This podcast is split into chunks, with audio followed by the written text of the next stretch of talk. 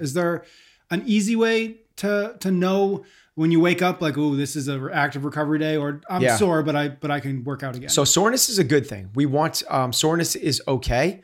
Um, the funny one is like people wake up and their back is sore. Like after um, your back being sore is like it's a good thing. That means you're growing the muscles. Now there's a difference between soreness and pain. So if you are taking steps and you feel like pain shooting through your knee, that's different than soreness. Right. Soreness is your muscles. You're like, ooh, those things worked. And if you can kind of like grab the muscle and kind of move it, and it kind of actually feels kind of good, um, that means that it's probably um, on the track of like that's the right amount of stimulus the day before. If you go to like grab your quads and you're like, oh, like, oh, um, and it hurts, that's the indicator like you went too far. okay. And we should definitely not be training those until we're back towards that kind of like light soreness tempo. We are here because we know the outcomes in our lives are within our control. That taking absolute ownership of how we eat, sleep, train, think, and connect with each other is how we'll optimize our health and happiness. That chasing excellence is how we grab hold of what is possible. Our mission is to live on the run, always chasing, never stopping. All right, welcome back to another episode of Chasing Excellence. How are you, Ben? You're doing great, Patrick. Today we're going to we're going to dive deep into a, a- an area of focus that we've touched on certainly in lots of different episodes, um, and that that subject matter is recovery, uh, specifically recovery from your training. Um, somebody we recently did an episode uh, about all the top trends that we've seen uh, come and sometimes go within CrossFit, and somebody sent me a message saying that they they hope they were hoping that we'd touch on recovery specifically. So I thought that was a really good idea because uh, again we didn't we've never we haven't hit on it we haven't sort of like put a nail on it specifically before. Um, so I wanted to enter into the conversation with maybe your um, uh, delineation between the five factors that we've talked about quite a bit for um, let's call let's let's call it general population, and then the five factors that I've heard you talk about plenty to uh, comp trainers or to to athletes like Katrin and, and those. Um, you you have a, a they're very similar, but they uh, they differ in some pretty specific ways, including recovery. So can we maybe um, start there and talk to me about uh, why there's a difference between Yeah. uh, what I need personally and what uh, you know Cole needs. Yep. Um, you're up there with Cole. You, you guys are you guys are in the same category. I all right. So um, the five factors. What that reference is is the five things that I believe are within your control that truly um, um, create excellent health. Right. So if you're trying to push off the nursing home and live a disease-free state, these are the things that I believe are the things that you should be focusing on. And the the first two are obvious, what your doctor talks about all the time, and we've talked about on this podcast a fair amount, which is um, your exercise and nutrition. Um, from there, it's also um, about your sleep. It's about your mindset. So, are, do you believe that you live in a hostile or, fr- or friendly world? You know, Albert Einstein's question. And then the last one is um, your, the connection. Um, do you have meaningful relationships in your lives? That's amazing. That's going to uh, pr- produce excellent health. There are a couple other factors that you don't have control over, but certainly influence your health, things like genetics and environment and other things. But these are things that we want our um, athletes, and I use the term athletes in terms of anybody that's a member of my gym or that I'm speaking to. We want those people to be focusing on those five things to help move the needle for them in terms of longevity, health, and avoiding disease and living a productive, meaningful, functional life for our athletes. And when I'm saying athletes in this term, I'm talking about our elite athletes who earn a living by by by their athletic performance. These are people that are professionals or striving to be professional athletes. In that ca- case, things get shifted a little bit. And the way they prioritize things has more to do with um, optimal performance than longevity. We might be sacrificing some long term um, results for some short-term gains, and that's we're okay with that. It's kind of the idea like the the average NFL player takes five years off of their life. Yeah. That's okay. That's okay. That's a choice they're making, and they're living this amazing life of doing their living their passion and becoming a professional athlete. For these guys, what I try to focus on, and we call this the process. This is the process. Can you focus with everything you have on these five things, and as best as you can, let everything else fall off your shoulders. Because essentially everything else is either outside your control or will not move the needle for you in terms of your athletic performance. There's some overlap, but there's a little bit of differences. The overlap is that there's still, it's still about your nutrition. It's obviously still about your training.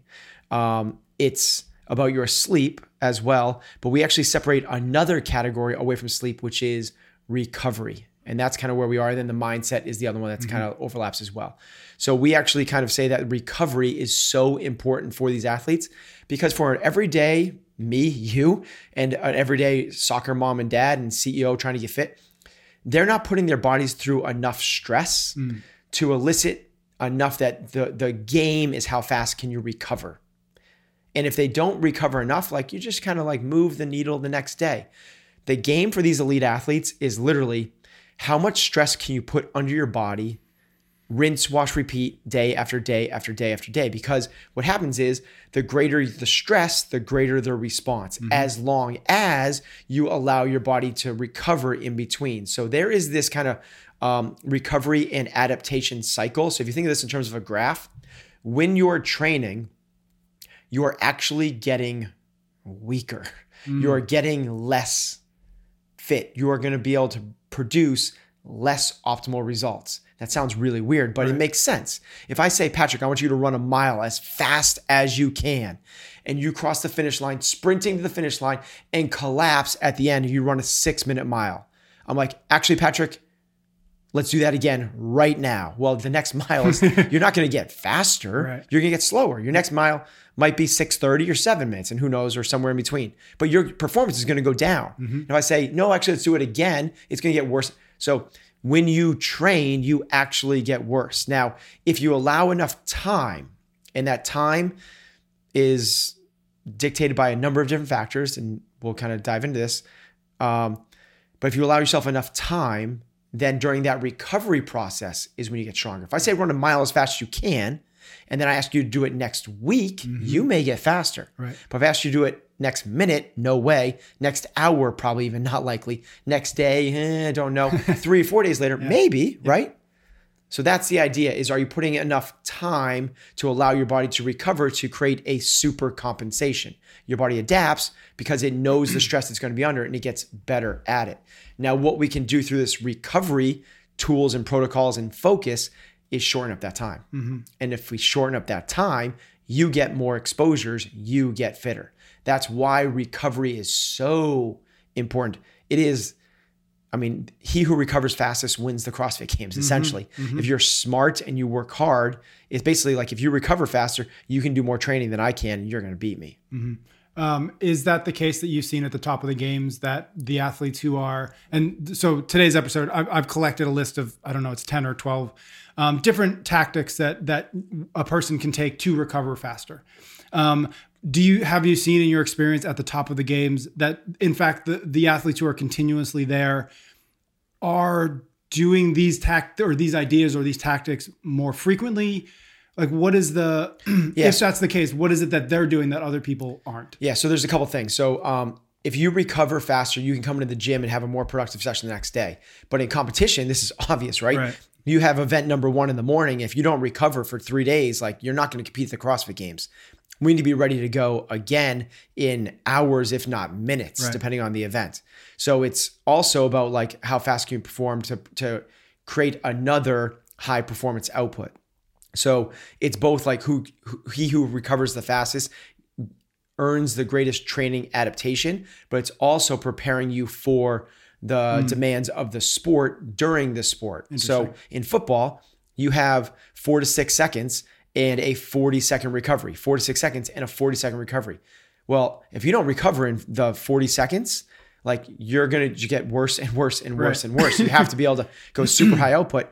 And then likewise, you have to rinse, wash, repeat that for a three to 12 play drive and then you get another recovery while the defense comes on the yep. field and then you got to be able to do that for four quarters so you kind of learn the demands of the sport yeah. you kind of work within those yeah, constraints makes, makes me think of hockey where they're, they're totally, continually yeah. wave of new athletes coming exactly so what those guys do really well is 45 seconds of high burst output with about a two minute recovery and that's that's a really like, think if you just did that for your training, like mm. 45 seconds, max effort, 230 recovery. Like, you get pretty darn fit. Yeah. That's why hockey players are pretty darn fit. Yeah, interesting. Um, Now, in terms of the recovery, there's another, we can take a little deeper dive because it's not just about like what we were just talking about was like hockey. It's like there's um, metabolic or like the aerobic system that needs to recover. There's muscular, which is that kind of like the the dreaded DOMS, the DOM, um, DOMS, onset. yeah, how you want delayed onset muscle soreness, which can come in you know eight to thirty six hours. Um, and then there's a third one which gets overlooked a lot, which is essentially kind of this um, psychological component, but it's really kind of how your body interprets stress, which is the nervous system.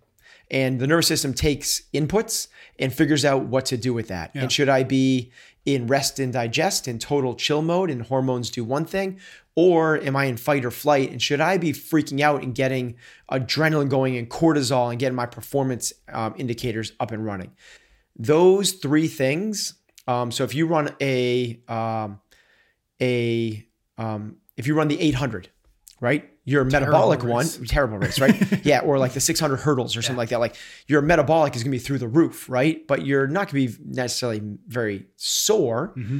Um, and if you do it in training, your CNS won't be fried. But if you do that at the Olympics, your CNS might be fried. Yeah. So the CNS can also be affected by a lot of other things, like um, the other kind of thing to think there is like maybe your CNS get fried, but the other ones don't. If you have to give a presentation, right, to a group of um, 300 people, you're going to do a commencement speech. Mm-hmm. Like just me set talking to you right now, like Patrick, I'd like you to give the commencement speech um, to Stanford University this year. Your mm-hmm. heart rate is going to start to mm-hmm. elevate right now. That's a response to this kind of like fight or flight. Your CNS is changing and shifting. Your hormones are doing th- different things. When you experience any one of these three things, you need to create the the the buffer for the recovery.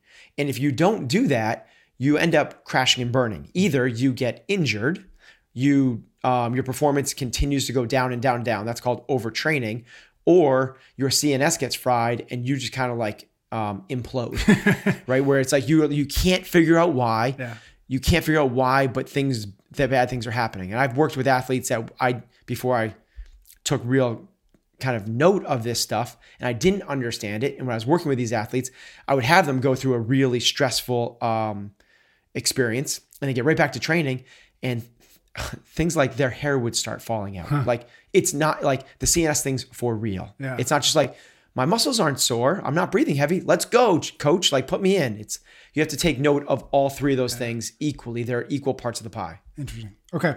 Uh, so, like I said, we've got I've sort of collected a, a I don't know Cool. ten or twelve, uh, just. Mm-hmm. things that we've talked about in in brief before. Um, some a little deeper than others, but um, I'm just going to run down the list. They're not in any order. So the first one is just uh, lacrosse or foam rolling, which is pretty pretty common and, and certainly a lot of people have done before. Okay, so um, th- this is uh, the kind of fancier word for that is um, self myofascial release. And myofascia fascia is this stuff like in your body that you're just trying to like release, right? So think of it as like scar tissue or tight muscles or gunkiness.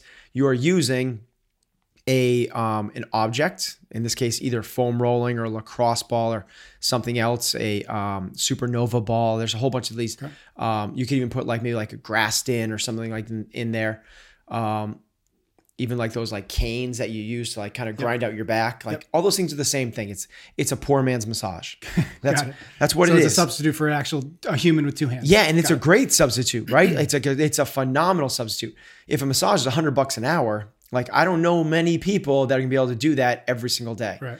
So this is a tool that you could easily use before or after your training for you know um, two minutes on a gunky area, up to twenty minutes for a total body thing to kind of work some things out. So that is a tool that can help get you back to better performance. Active recovery is the next one. Okay, so active recovery, what that's referring to is um, you do a workout like uh, in CrossFit, Karen, like 150 wall balls, and your legs are just smashed the next day. You're so sore. You're se- you're um, um, the the DOMS, right? The delayed onset muscle soreness. You have trouble going upstairs and getting off the toilet, and you're sore to the touch. What most people do there is like take a day off of the gym that's actually not the most productive thing to do. The more productive thing to do is go to the gym. Don't do the day the workout of the day, but start moving. Jump on a bike, then do some active um, full range of motion stuff like Spider Man's. Then try to hold onto a um, uh, a pole and try and work your way down below parallel.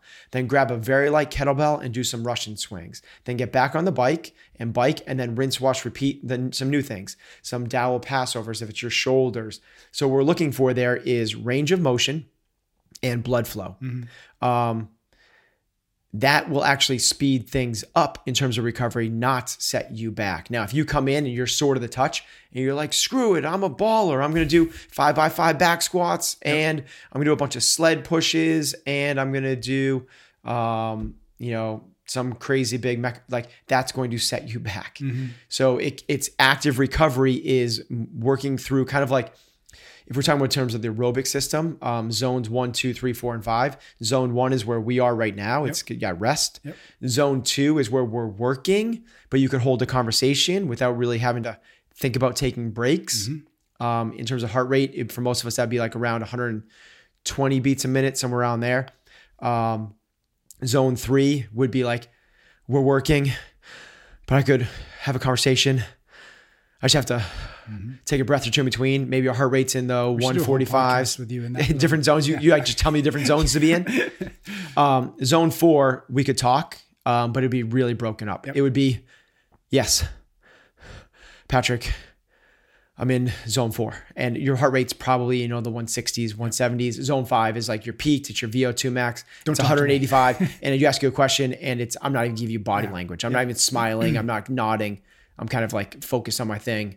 Um, in terms of active recovery, it's zone two stuff. We want to be in zone two, and that's where the recovery stuff happens.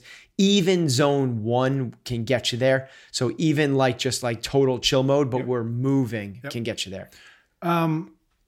maybe it's it, it- it's a big question, but when do you know, or when does an athlete know that that soreness should re- ideally require active recovery versus just soreness that is okay, and I'm going to go hit today today's workout as Yeah. well? Is there an easy way to to know when you wake up, like, oh, this is a active recovery day, or I'm Yeah. sore, but I but I can work out again? So soreness is a good thing. We want um, soreness is okay.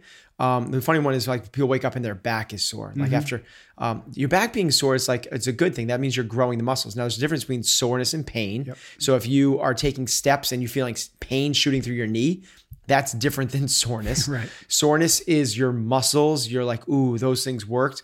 And if you can kind of like grab the muscle and kind of move it, and it kind of actually feels kind of good, um, that means that it's probably um, on the track of like that's the right amount of stimulus the day before.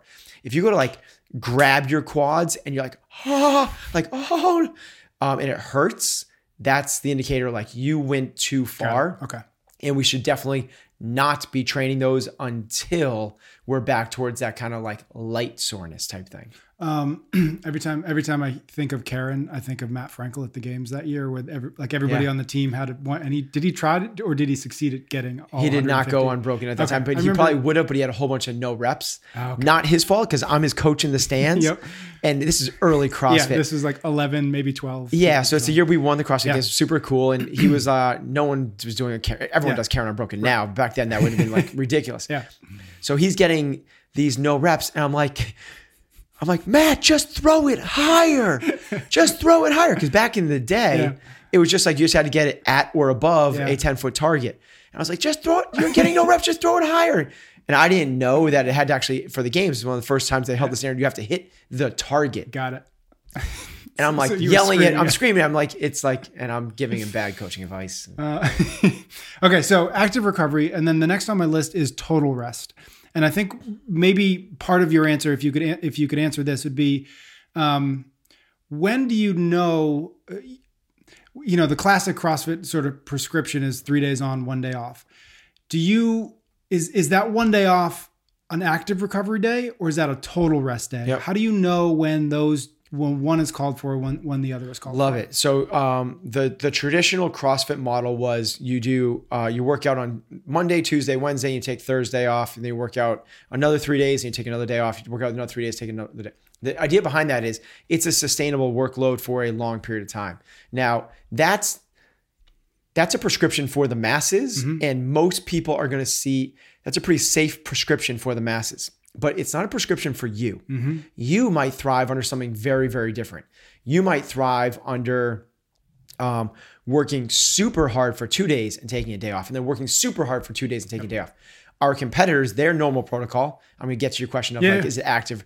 Um, uh, what I do is I work out five days in a row and take one day completely off. That's what's worked really well for me for the last three or four years. The majority of our competitors work three days, do an active recovery, work two days, and then take a full full day of recovery. So they're doing both on those recovery days. Yep. So if it's a normal week, call it Monday, Tuesday, Wednesday is on.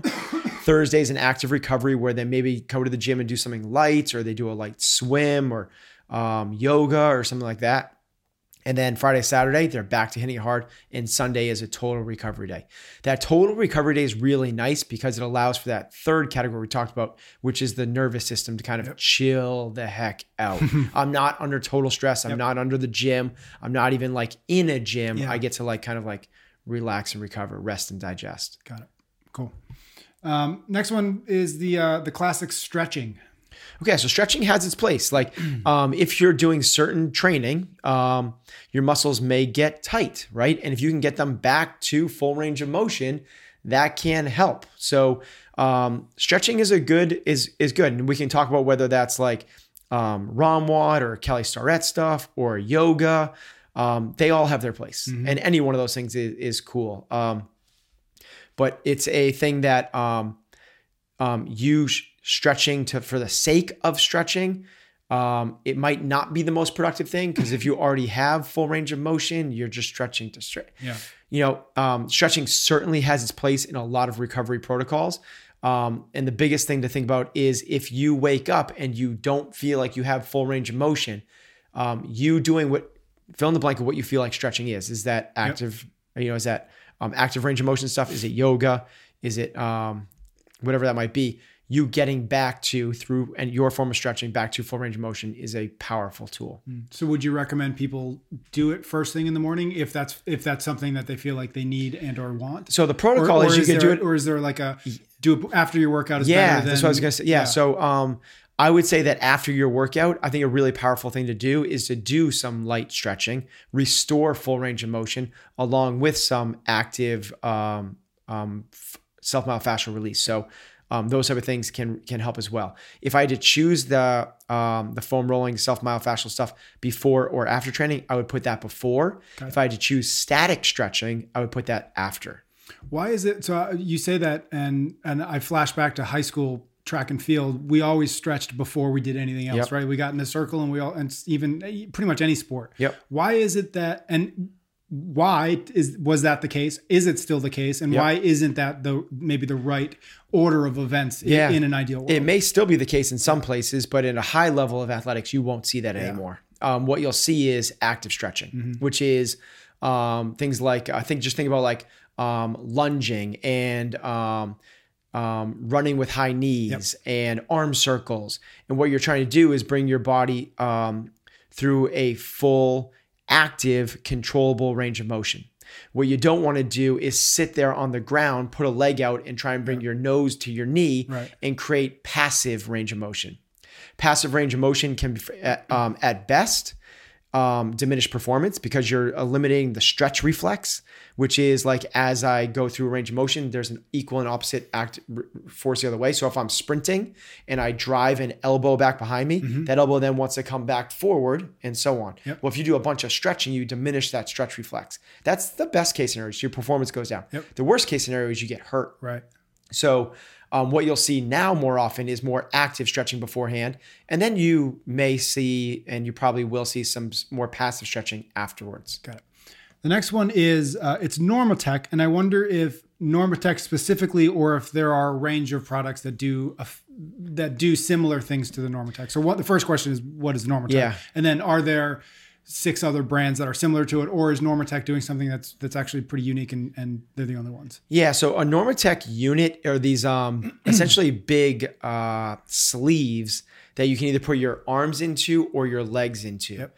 and then they pump them full of air to compress sections of the body in a systematic order. So what it does is it creates this um, kind of lymphatic. It kind of creates this drainage. It creates this oil change for the body. It's basically flushing the bo- the blood in and out of areas. It. Um, it started in the medical community for people that had surgery to prevent from, from getting blood clots. Mm. So those people would wear stockings, yep. so compression, yep. and then they would uh, they were given Normatec. I don't know if it's called Normatec, but they were giving Normatec units. Mm-hmm to make sure that the blood was continuing to flow, even if they were in their bed for a long period yep. of time, even if they were um, immobile for whatever reason. Um, that made its way because it worked. Um, it worked to prevent um, people from getting blood clots mm-hmm. and kept the blood flowing.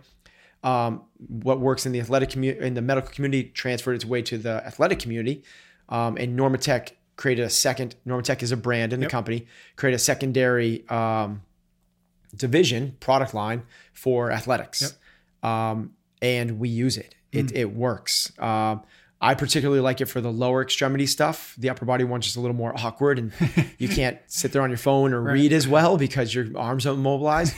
but the lower body one works really well to sit in there for 20 to 60 minutes to try and get these three, four, five extra kind of cycles of the game is blood works because it brings good stuff to areas and removes bad stuff. So when you work out, we already said that you're kind of damaging areas. Yep. You're creating possibly, you know, again, kind of best case scenario, you're just kind of creating some waste products, some mm-hmm. lactic acid. Worst case scenario, maybe it's like you develop some, some scar tissue or, um, you know, some muscle breakdown, you know, that's uh, worse than that. What these, what, what um, blood flow can do is bring good oxygenated, clean blood to the area and remove the bad stuff. Normatec just helps speed that along a little bit. Um, to answer the other part of your question is I don't know if there's other players in the space yeah. or if Normatec has just done a ridiculously yeah. phenomenal job of um, owning the space. Mm-hmm. It's the ones that we use, we like it. The product continues to get better and better. This is not a plug for them. I don't have, I'm not endorsed yeah. by them or anything like that. It's just um, it's a product that I like that all of our elite athletes use. Got it. The next one is electric stim, which I assume stands for electric stimulation. Yes, yes, that's it. That is what it stands for. I went to for. grad school. So yeah, you're you a smart dude. smart, wicked smart. um, it's a product that our elite athletes use. It's not very common used in like I think everything we talked about so far is kind of used by Normatec's kind of shifting. Yeah. Um, more towards just like used by the elite athletes. Um, and I don't know any of my regular everyday athletes that do e-stim. Um, but all of my elite athletes do it. Mm. It again is the idea of getting um, blood flow.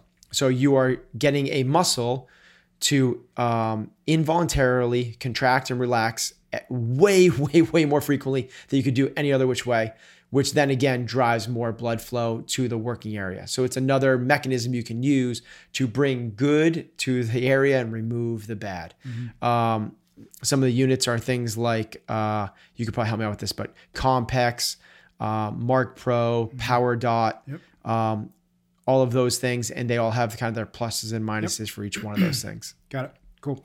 The next one is cold showers or cold immersion. Okay, so um, if you so cold showers and cold immersion can work. I'm not the expert in this, mm-hmm. so um, I think that the expert would be Wim Hof. Mm-hmm. Um, Wim Hof is this um, freak. uh, you know, climbed Mount Everest in negative 30 degrees Fahrenheit in nothing but a shirt because he's done so much cold immersion and figure out how to work his mind to control his body. There's a whole um, big school that lives under the cold immersion window yep. that I'm not the expert to. I can speak to it in terms of recovery from athletic performance. Mm-hmm. Um, and there's kind of two facets to that. Um, but forget about like I'm not I like I don't know enough about like brown fat. Like there's a like these different kinds of fat that you can use, and yep. um, so that's not me. Um, what I can talk about is like after you work out, a lot of people um, have used ice. Like my shoulder is super sore, yep. so they use ice. You see pictures after a game, these big packs of ice. Or um, my take on that is that does not speed up recovery. Mm. I believe it slows down recovery because what we're trying to do is get blood flow, good, clean blood to the affected area. When you put ice on it, you're slowing that down. So my take on that is ice in that case for recovery is not as beneficial, but ice does play a place in terms of trying to bring down your body temperature. So if you are exercising, particularly in um, heat, if you are um, doing an event at the CrossFit Games, you're doing Murph, which they mm-hmm. did in 120 degrees. If you can bring your body temperature back down to normal 98 faster than your competitors, you're going to do better in the next event than your mm-hmm. competitors will, all else things being equal. Mm. So a cold immersion can help that out drastically. If you just kind of like sit in the sun and wait for it to come back down, you're gonna you're not gonna optimize that. So you can use cold to bring down internal body temperatures. In terms of um, targeted um, inflammation, I I don't think it's the tool people think it is.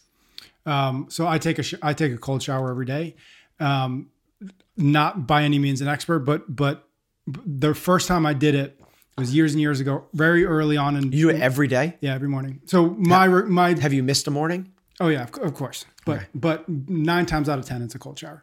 So How usually long? usually I work out like five to six minutes. So usually I work out and then go right into a cold shower. But my first experience with a cold shower was in, my, in an early CrossFit workout that I was doing, the old CrossFit Boston, and John Gilson was was my friend, but also the coach of the class. And he stopped me midway through the workout. He's like, "I think you're doing too much. I need you to go take a cold shower." And I was like, first of all, like what? like Yeah. everything, like nothing made sense. But I did, and and honestly, I think it probably saved me from a very early case of rhabdo. Yeah. because it was like it Or was heat like, exhaustion or whatever. yeah, it whatever be. it Yeah. was, because it may have been something like I don't remember exactly what it was, but I, I it was like, oh, he's serious about this. I Yep. should go. So did there is also like there's the psychological effects. There's the brown fat thing. There's the um, the metabolism and the immune system and all. It's a little bit outside the scope of um, where I'm kind of living, which is this athletic performance recovery place. So um, I encourage people to to take the deeper dive, um, but I'm not that resource.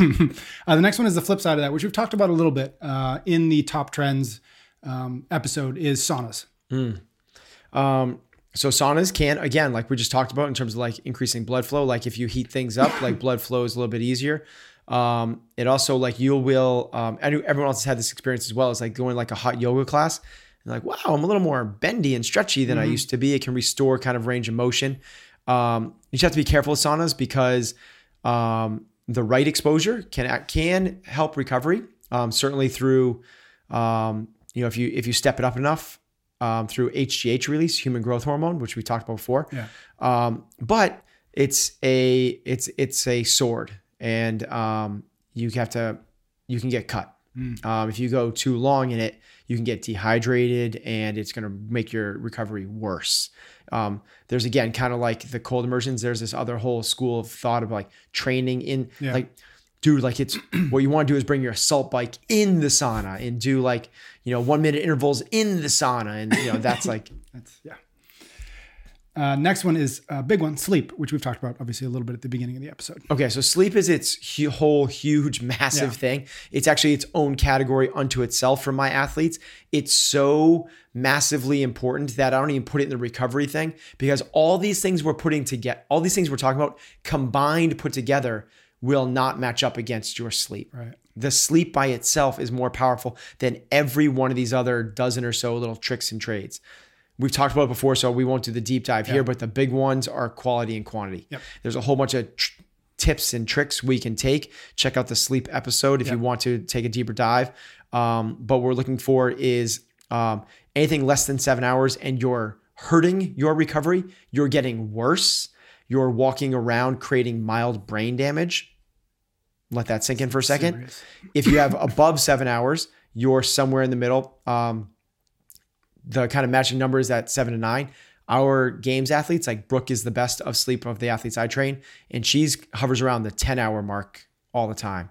You know, when James Hobart used to be on our team and train us, he was the notorious one that like he would say like sleep is it, guys. Like you, and he would sleep ten hours, almost like he sleep like a vampire too. He lived in my house. He would like lie on his back, totally flat, hands across his chest, not moving. It's like Yeah. and he had like quarters covering his eyes. It was really weird. That's probably just because he's really lazy though. uh, okay, nutrition is the next one. Another big one. Okay, so nutrition is its own category as well, but it has to be talked about when we're talking about recovery. um, The big one there is uh, again quality and quantity. Are you eating um, real foods? Processed foods will not help you recover. They'll do the opposite. They're going to hurt your recovery. Whole foods because they're so nutrient dense and full of the vitamins and minerals and photo, you know phytochemicals and fiber and all the other stuff. It's going to help so much in terms of your recovery process. Um, if you have sore joints, start thinking about uh, omega 3s and leafy greens.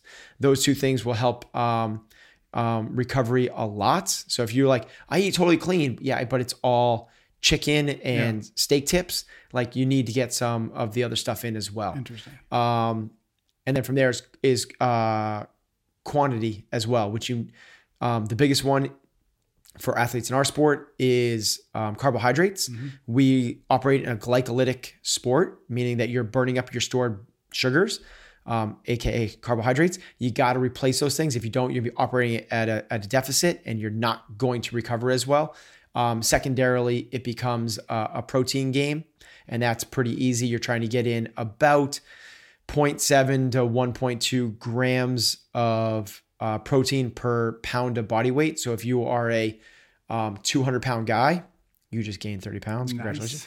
Nice. Um, then you're looking to get in somewhere in the neighborhood of that, like, uh, you know, 140 to 200 grams of protein. And it's kind of like, okay, do you want to be a little bit leaner and smaller? Go on the lower side. No, I want to enter a bodybuilding competition to maximize my strength gains. Go on the higher end of that. Uh, by and large, do you find that your athletes uh, g- generally to in- increase their intake of carbs and protein, or is it is it is that or is that not true? Um, like, are they just not eating enough, generally speaking? Um, my elite athletes, uh, I would yeah, say, anybody, yeah, so, anybody who's beyond just the. the so here's uh, the um, the everyday everyday athletes, the, the regular gym goers, are eating too much. Mm-hmm. And then the um, elite athletes are not eating enough. So when we adjust their um, calorie and macronutrient breakdowns, we're almost always bringing the everyday Joes down mm-hmm. and we're almost always bringing the elite athletes up. That's interesting. The next one is a float tank. Okay, so a float. have yeah. you ever been in one of those? I have actually never been in Me one. Neither. I would like to, um, yeah. um, but my athletes use them. Yeah. Um, I believe, and um, I'm not an expert on this either, but I, I prescribe it for my, mm-hmm. my athletes because I do believe in it. I believe it has a lot of benefits from the um, the CNS perspective. Mm. So we spend a lot of our time unnecessarily in um, the fight or flight. So there's the parasympathetic nervous system and there's the sympathetic nervous system. The parasympathetic nervous system is rest and digest. This is where you can chill and you can recover where you're most of us spend most of the time unfortunately and unnecessarily so and it's it's in contrast to our evolutionary past is in fight or flight and it's not because we are like the elite athletes we're training 8 hours a day it's because you have this project to do you're fighting traffic. Mm-hmm. you're late for a meeting. You're on social media. You're on this constant on on on on on. These float tanks are a form of sensory deprivation mm. where you get into like this dream-like state and it's very um, uh, meditative. And you can allow your body to truly the idea behind it is you don't feel anything. Mm. there's no gravity. There's no noise. There's no light there's no there's sensory deprivation so of the five sentence senses nothing everything shuts off mm-hmm. it allows your body to totally chill. And what it's doing is really finding that parasympathetic nervous system. Mm-hmm. Um, this isn't on on my list, but that is is much of what we're talking about on on some level uh, an act of reducing stress. Yeah, absolutely. So stress is stress is stress is right, stress. It right. doesn't matter if it's coming from you got this project due, if it's from like uh, you broke your leg, right. if it's from the training that you did, or if you had a fight with your wife. It doesn't like it's all the same thing. Your body's responding to it by putting you into this sympathetic right. nervous system. Well, that's it's okay to be there, and I want you to be there. Stress is what makes you stronger. Mm-hmm. There's a reason we work out right. is because the stress from working out makes you stronger. I don't want you to go through the life with sunshine and rainbows. I want you to experience some levels of stress. That adversity is going to make you stronger. The problem is when we never come back down from it. Right. That's where recovery happens. And as I mentioned with the training, it's only in that recovery process that your body's allowed to get stronger and create a super compensation. Mm-hmm.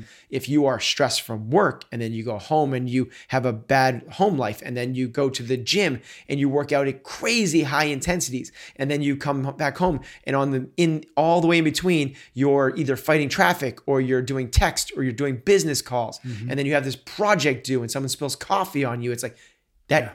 you're Not gonna, going to recover. you you are you are not going to recover. Yeah, interesting. Okay, uh, the next one is we we mentioned it briefly when we were talking about uh, lacrosse balls and foam rolling being sort of a, a an, uh, uh, uh, an excuse or, or or how to get around not having a human being giving you body work Yep. or whatnot. So where does that fit in? The human being giving human body work. being, yeah. yeah, it's uh, phenomenal. I would say um, if I had, so I've said this before, like if if um, if you win a gazillion dollars and you're going to hire one person, Mm-hmm. what would you hire?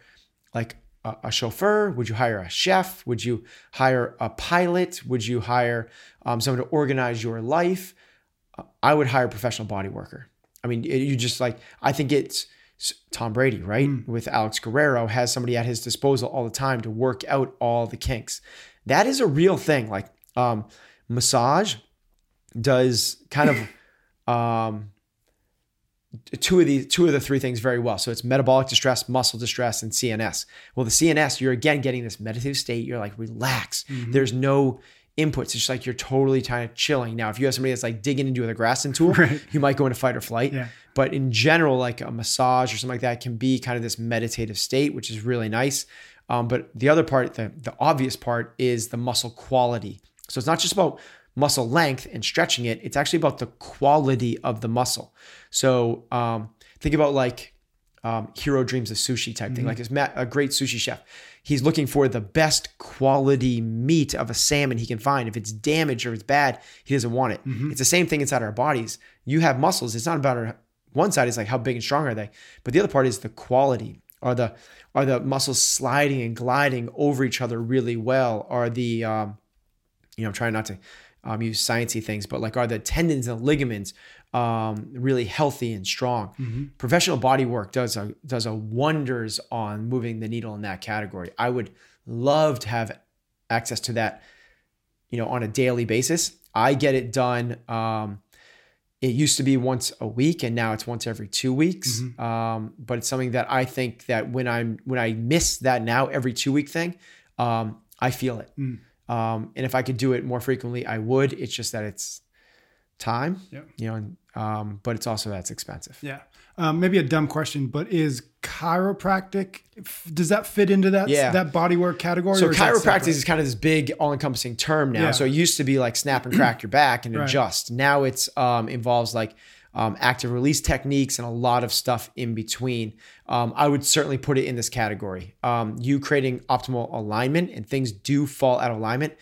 Uh, chiropractic is not witchcraft, which like you talk about somebody like in the 80s going to like a chiropractor and they're like, oh my god, like Yeah. um, but now it's it's um, it's so um, that's what I used to do. I used to do massage therapy once a week. Yep. Um, once sorry, once every two weeks, and the opposite week I would go to um, an ART practitioner, chiropractic, um, and those two things together worked fairly well. Um, my chiropractor since stopped practicing in the local area, so I have to like find somebody else. The next one is creams or Advils or anti-inflammatory. Okay, so um, so if you put on like a sports cream, right, like a, a Bengay or a um, Biofreeze, or you take ibuprofen or um, an anti-inflammatory, in the immediate, that's going to give you pain relief. That's what they're designed to do. Um, it's um, it is a pain relieving mechanism.